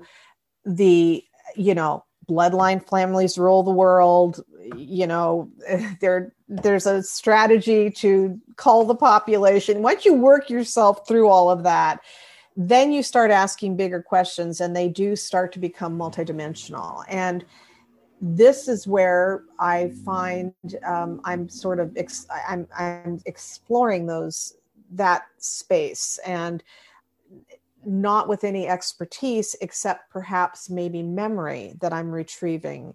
Um, but it's very vague you know it's like little things will come to mind that feel like i just know that or i remember that. I have memories of things that make no sense like i i remember crystals being buildings you know like all attached. And i remember plants eh, having senses senses of humor and like working with them and being kind of teased to pay attention to I don't know where this stuff is coming from. Maybe I'm just crazy, but eh, you know, I feel like I have these memories and I can never stick with them long enough because I get, you know, distracted like I there's almost like something wrong with my brain or something where I can't focus and I get pulled out of these things, but on occasion I'm able to stay there. And when I do, it's like you almost get like what feels sort of like a dump of information, you know, like like you just all of a sudden understand things a little bit differently. And have you ever tried the Pandora star? Do you guys know what that is? No. It's this star of lights. And have you ever been in the car and you fall asleep and you're driving by trees and the sun's going flickering through the trees and you just kind of get into sort of like a state an altered state has that ever happened to you oh yeah okay sure. so the pandora star does that it flickers and flickers and you just sit with your eyes closed and it does this and you go from seeing flicker flicker flicker to shh and now you're in another waveform. I can't even explain it. And all of a sudden, you start just seeing like galaxies and stars and things that are bringing you information. I, I mm. don't know how to explain it. It's really, really cool. And I've only done it twice. And I, I did it right after my graphic designer that I used to work with. I, uh, he got in a motorcycle accident and died. He was only 30 and um, I was, you know, so sad to lose this young kid. And um, so I went to see Jessica, who's a woman that does a lot of this kind of spiritual work, and she turned on this Pandora star, and I went into this. It started off with the flickering and all kind of like geometry all over the place, but then it went into this peaceful floating through a morning galaxy and I felt him next to me. And we were just going through it was the most it was the most I mean I was I had tears just rolling down my eyes because it was the warmest most beautiful thing to be floating through a morning galaxy which I've never even thought about. Because when you think of galaxies you think of the night sky right? That's when you look up and see what you see. No this was the morning. It was pink and gold and white mm. and we were just flowing through it. And all of this information starts to come and you know that's when you go oh yeah i'm i'm multidimensional. There's more than what i think with these five senses. But then you get back to you know you know your regular world. It's like you know, you have to deal with all this crap every day with these people these everywhere you go. I mean, I get but, so triggered by the masks. I mean, I'm glad Mike you go in with a smile. I get pissed off. It's like, why don't you take that fucking thing off? And you know, I just get so so mad about it. Um anyway, what were you going to say, Bear? No, I should say, but that's why we play the game. You know, it's uh, yeah. you know that's that's why we're here. Otherwise, there wouldn't be any point. And, you know, I love computer analogies because that's exactly the way things work. And there's no technology that can exist, especially computers, that doesn't already exist, you know, in nature and within us already. So you know, uh, memories as you're talking about them are just electronic recordings that are there in the ethers and informational fields. Oh, cool. Um, yeah, you want to share that real quick? Uh, yeah, this is. Uh, let's see if uh, people can see. Um, so that if you try to watch it on a computer, it doesn't do it. You have yeah. to be in front of the thing, and and then I have questions. It's like I wonder what Bear would say about this. These are like electromagnetic fields coming at me. I mean, what would he say about this? You know, I never quite know if I'm venturing into something. I'm getting one. I'm buying one. I got one for sale. Here. But they're so the... expensive. I'm they're like, bring... oh, really? Yeah, they're like four or five thousand dollars. Whoa. Yeah. Really? Whoa. Yeah. Um, so you know, Uh, oh, yeah, dude. This all, all five, I was going to say is, you know, the, we could all chip wow. in and buy one and then share wow. it. We could there all you go. Yeah. We'll, you get we'll just keep it at my house.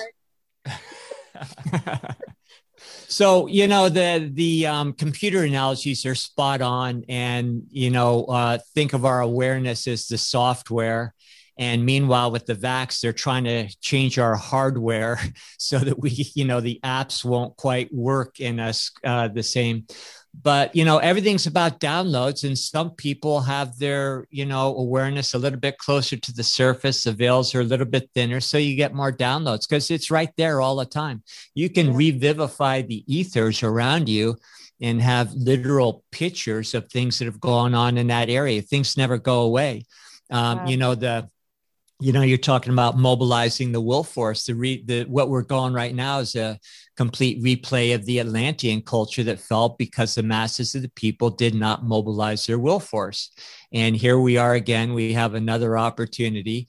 And and again it's not about getting angry or going to war it's just simply saying no and all that kind of stuff. But maybe let's use that to segue full circle back into your terrain um, uh, documentary that you're doing. Yeah. Uh, and and maybe, maybe, would you like to talk about that a little bit? Sure. So basically, um, we're first of all, I have to say I haven't been able to travel out of country, so it's not this.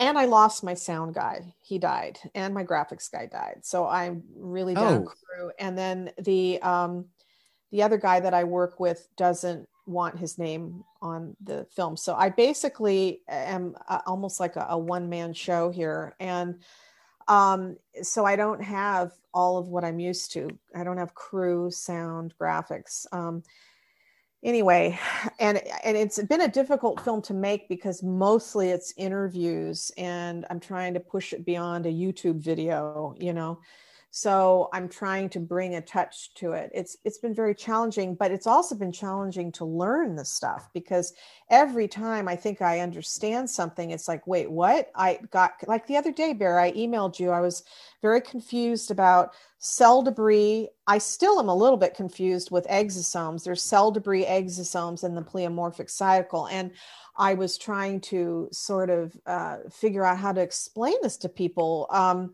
because in one sentence i'm saying this they're looking at what they call viruses and they're just cell debris. But then in another sentence it's like well that cell debris can move into a pleomorphic cycle. And then where do exosomes fit in?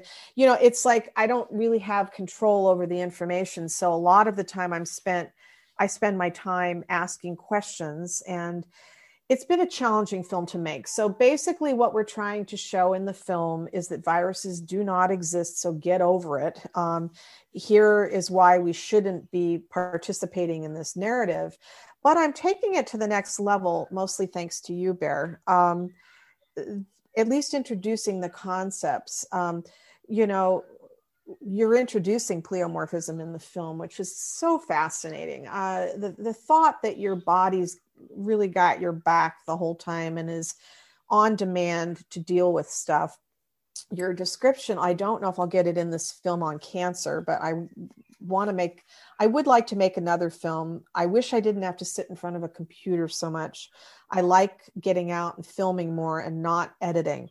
Uh, editing is always so difficult and you spend so much time in front of a computer but I would like to get more into these topics of what the body's doing because when you started to talk about cancer and I I saw this in a whole new light you know where you're sort of pulling the toxins into almost like a little closet and then your body will do the right thing to produce enzymes or whatever to dissolve these tumors or whatever if you balance your terrain. This is all like such empowering information but we don't get into it full force. You introduce it pretty much with what you've told me from the interviews and that's about as deep as we go in that in this particular film.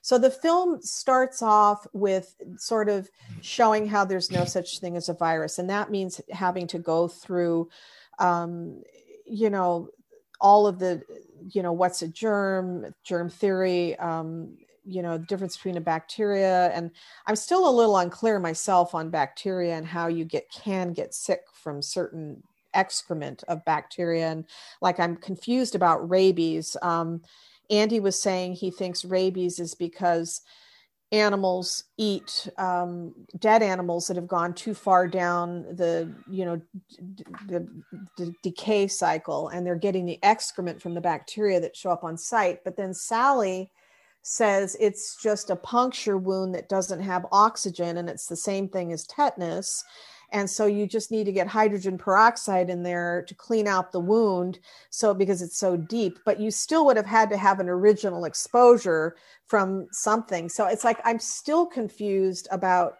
bacteria and what can and can't make you sick. And because i get hung up on this stuff it slows the film down the edit because i don't know how to resolve what i'm telling the public. But the fun part is we then start to look at it's not the fun part but it leads into the fun part is we start to look at the current landscape which starts to get into the masking and what's happening with kids and um, the psychosis basically of, of what people are going through.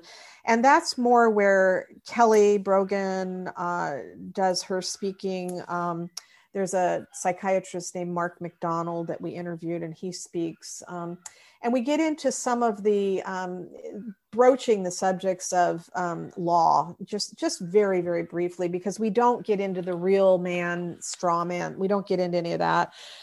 But we do start to show that there's no law. These mandates are not laws and stores are basically enforcing these rules and doing the work of what legislators would do if they could but they can't make laws about this because it would be breaking it would be going against the US Constitution and against Nuremberg codes. So we talk a little bit about that, but then we get in start to to get into the concept of frequencies and this is you kind of introduce us in that you come into the film a little bit later um, and then it moves us into Veda Austin, who is the one that looks under the water. And it's basically at the water. She has a very interesting story and sees these pictures in water. And um, basically, it's to introduce people to the idea that we're sniffing after the wrong bone, going after this whole, even spending too much time on debunking germ theory. I mean, Andy's even getting sick of it. And so is Tom Cowan. They're like, you know, we're getting sick and tired of this. We want to move on to the exciting stuff. And they are both interested also in the whole resonance and, and all of this. And this is where power of healing lies not in just having these conversations over and over and over again about all of these theories in medicine. And i had no idea how many theories there were. Uh, tom cowan describes how the cell uh, cell wall i think he says has never been actually seen. And there are like 17 theories about what it's made out of. Some say it's some bilipid layer, and some say it, you know, he's got this little, and I'm thinking, and then he makes the point wouldn't you want to know? Because in modern day science, they say that the receptors are there on this cell wall, although nobody's seen them. And that's what they base their psychiatric drugs on and their opioid type drugs on wouldn't you want to know that that's really what's happening before you start taking these drugs? And so again, I go, wait a minute. So that's a theory? Everything's a theory. And then, you know, I'm thinking, well, if you're an engineer, you build a bridge and you can either drive over it or you can't. You know, it's either going to stand or it's going to fall. But with medicine, it's like everything's a freaking theory. It's like, you know, DNA and, and, um, you know, germ theory and the whole cancer industry and all the pharmaceuticals, they're all based on theories. So the whole thing needs to just be scrapped. And it, it, we need to move, stop sniffing after that bone. It's like you just end up chasing your tail. You know, you don't get anywhere because everything's a theory. It's like, why don't we move more into this resonance world where we're talking about what we were just talking about for the last hour and a half you know? That's where we need to go. So the film sort of finishes up with pointing you in that direction. Now it's a lot of interview time. We hear a lot of you you guys all talking and i have to cut away all the time to you know there are always grammatical things we have to cut or whatever. And um you know it's been a challenge to have to find the footage. I usually go out and shoot it all uh, this time I can't do that. I can't get into hospitals, so I have to use stock footage. I I can't.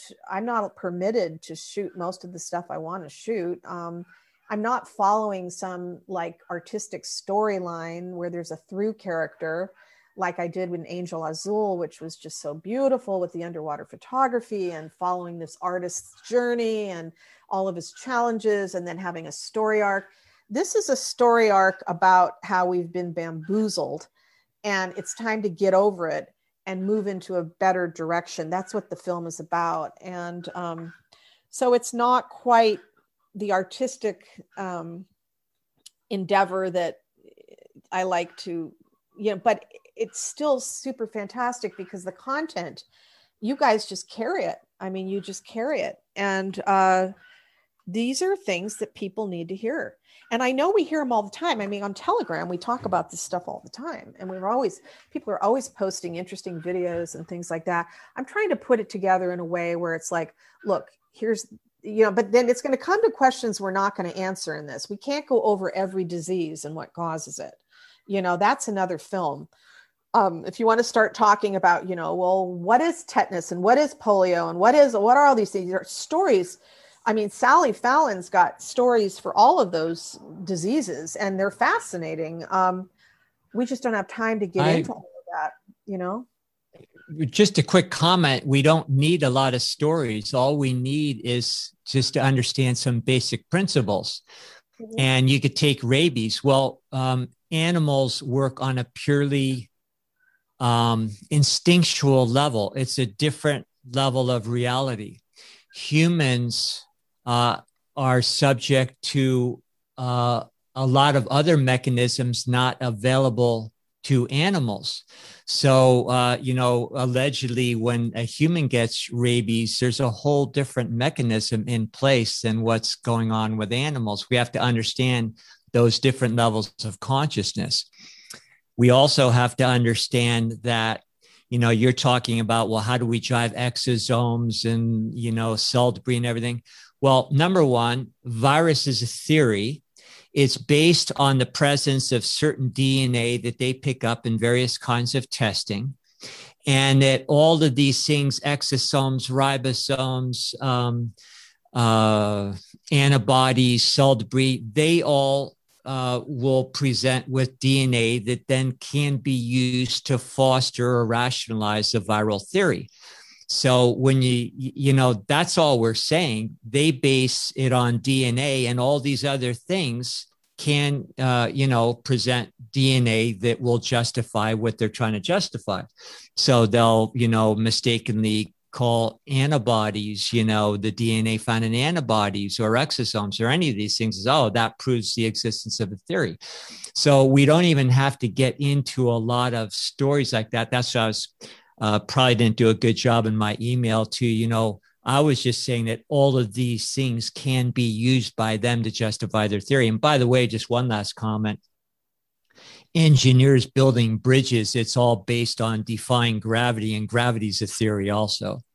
and if you understand what gravity really is, then a whole nother world opens up to you. Oh, could we have that oh, discussion oh, sometime? I would love to hear, I would love to hear about yeah. that. You know, I'm just it's finding about yeah, yeah. Yeah, go ahead. What were you going to say? No, I was just going to say it's about pressure zones and understanding how that works in waveform mechanics, and mm-hmm. and there's uh, gravity as we think of it does is uh, also Yeah, we'll just call it a theory. It's strong enough to keep the oceans from falling off the the lower, you know, globe, but for some reason I can splash water up like that. So mm. you explain to me why gravity is what they say. It makes no sense at all.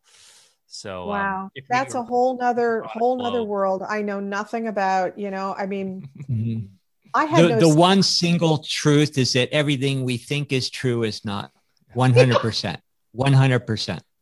Yeah, that's well, then you guys should grab that line from this and stick it in the film. That's exactly true. And that's why it's like the more you know, the more you realize, the more you learn, the more you realize you just don't know anything really. I mean, you have to just go inside yourself and discern every little thing. Does that feel right? And maybe it's not my business to really understand this. I just know it. You know, you you don't always have to like think it all through.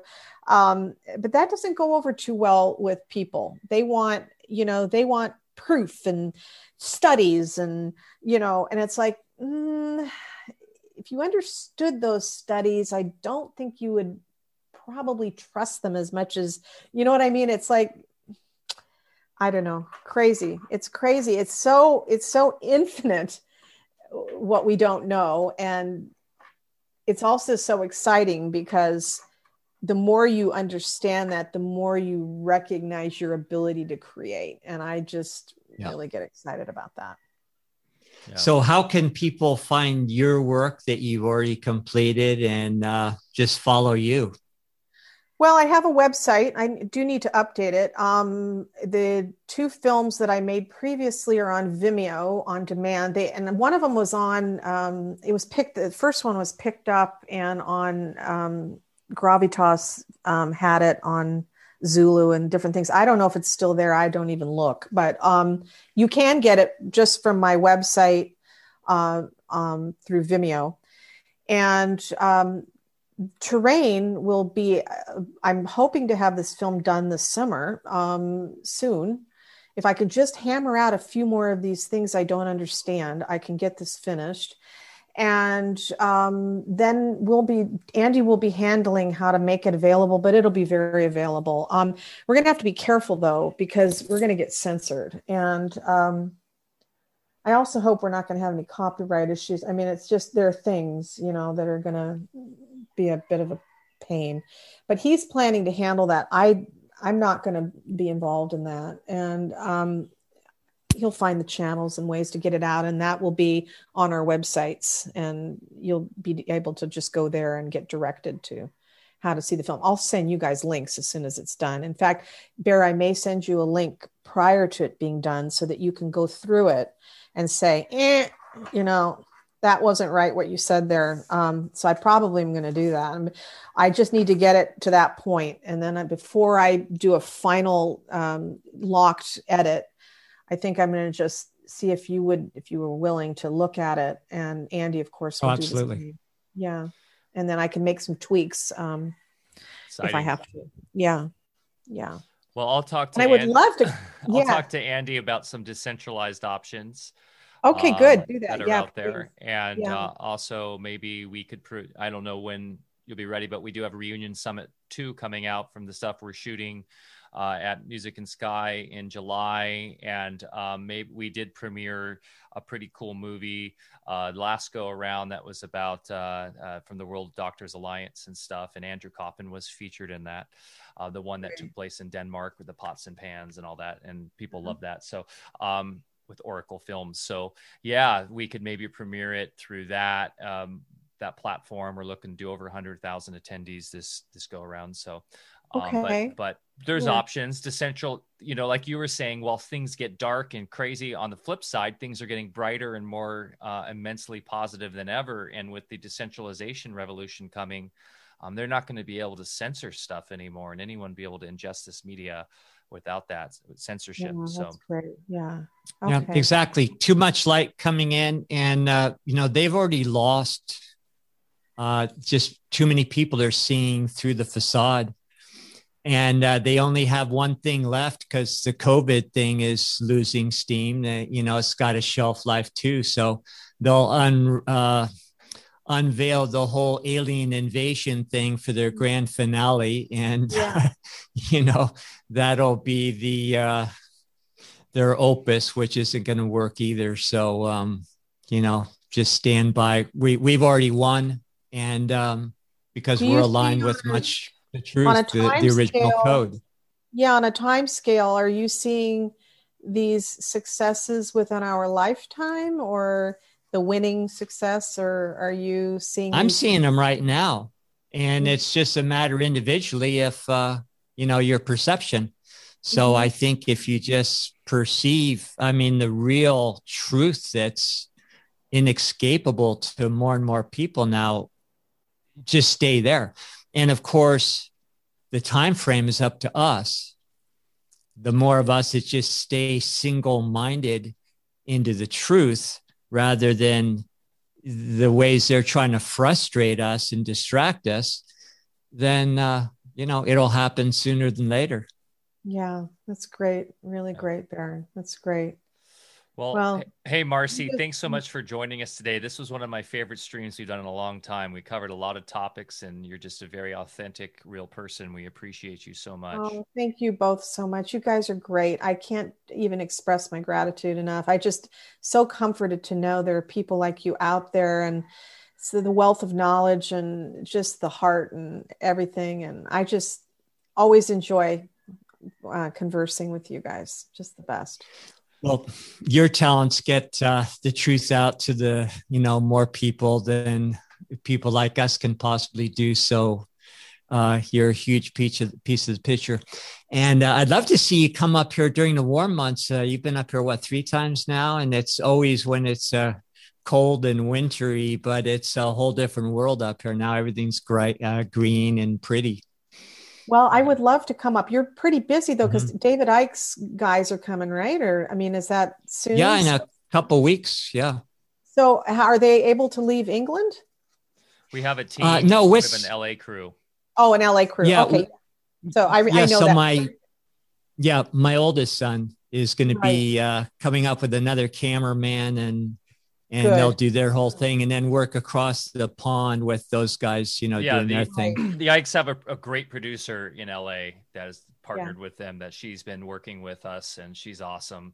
Oh, so wonderful! It's uh, yeah. Jamie's I, Jamie Icke's been involved and uh, helping with the writing and stuff too with us, and he's super pumped and is really backing this whole project. So, well, uh, I can't wait to yeah. see what this turns out to be. Is it pretty much um, about waveform physics, or what is the general? It's um, it's going to be a narrative about um, my journey mostly from why I turned farmer from medicine and and and that whole storyline and then just a little bit of human drama relative to you know what is taken to materialize what we're doing here and where we're at in the project. Then there's going to be at least a part two if not more that's going to come back next year and see where we're at you know where we left oh, off in the first time around Wonderful. And uh, my son's a real clever, uh, and his wife as well, really clever script writers. So they've got a, a nice little fun storyline to make it interesting.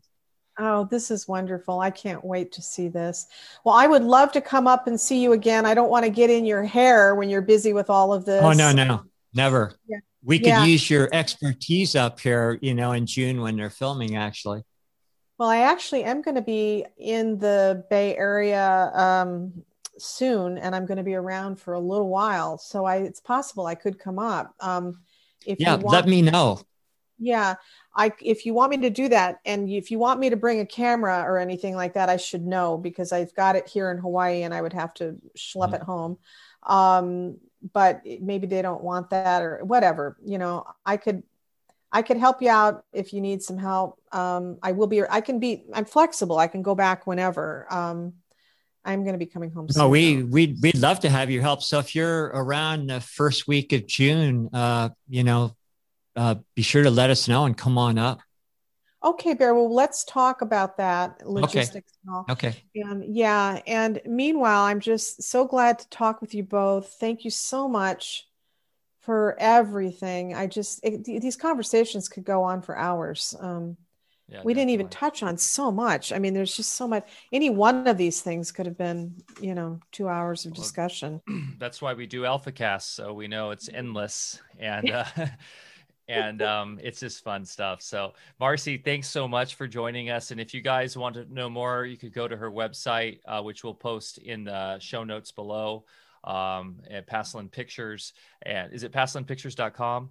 Yeah, passalonpictures.com. And um, just you'll, there's a contact there. I think if you want to just go Marcy Cravat, there's a little contact thing there if you want to contact me. Um, otherwise, yeah, we'll keep the information. We'll we'll update that and keep it once the film is finished. We'll keep it current, so Great. you'll know where to find the film. Great, and I, I know our community will be definitely supporting this film and are very much looking forward to it. So it's very exciting. Okay, and, great. Uh, we appreciate that too. Yeah. Okay, guys. Well, thanks so much for uh, joining us in the live chat today.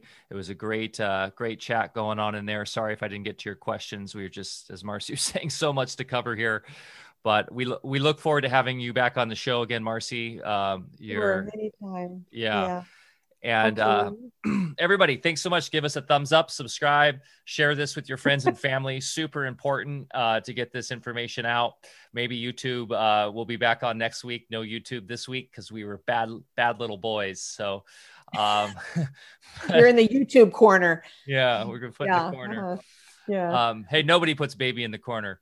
Um, but that being said, and we didn't even really get to talk about film much. I went to film school, and as Bear said, uh, you know, a lot of us in the Alfa Vedic uh, family here are into film. We make film, we write, we produce, direct, all that. So very exciting uh, where film's going and where we want to see it going, and the, the projects that we want to be involved with, because we eventually see Alfa Vedic having our own production company and doing our own distribution and all that as well, and have all sorts of amazing ideas for both fiction and nonfiction.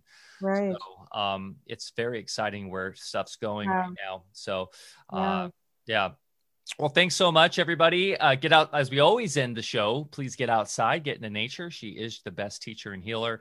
Go get your feet in the dirt, go plant something. Uh, it's really our favorite thing to do.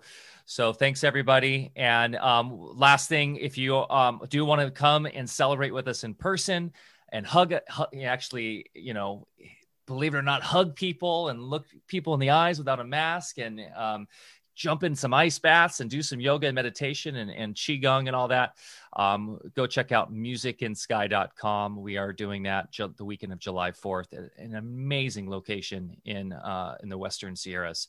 Wow. So uh, thanks again guys and alfavedic.com is the site for all of the shows. Um, because we are being censored more please go join our mailing list there and you can see all the previous AlfaCasts on there. Thank you so much and have a wonderful day. Cheers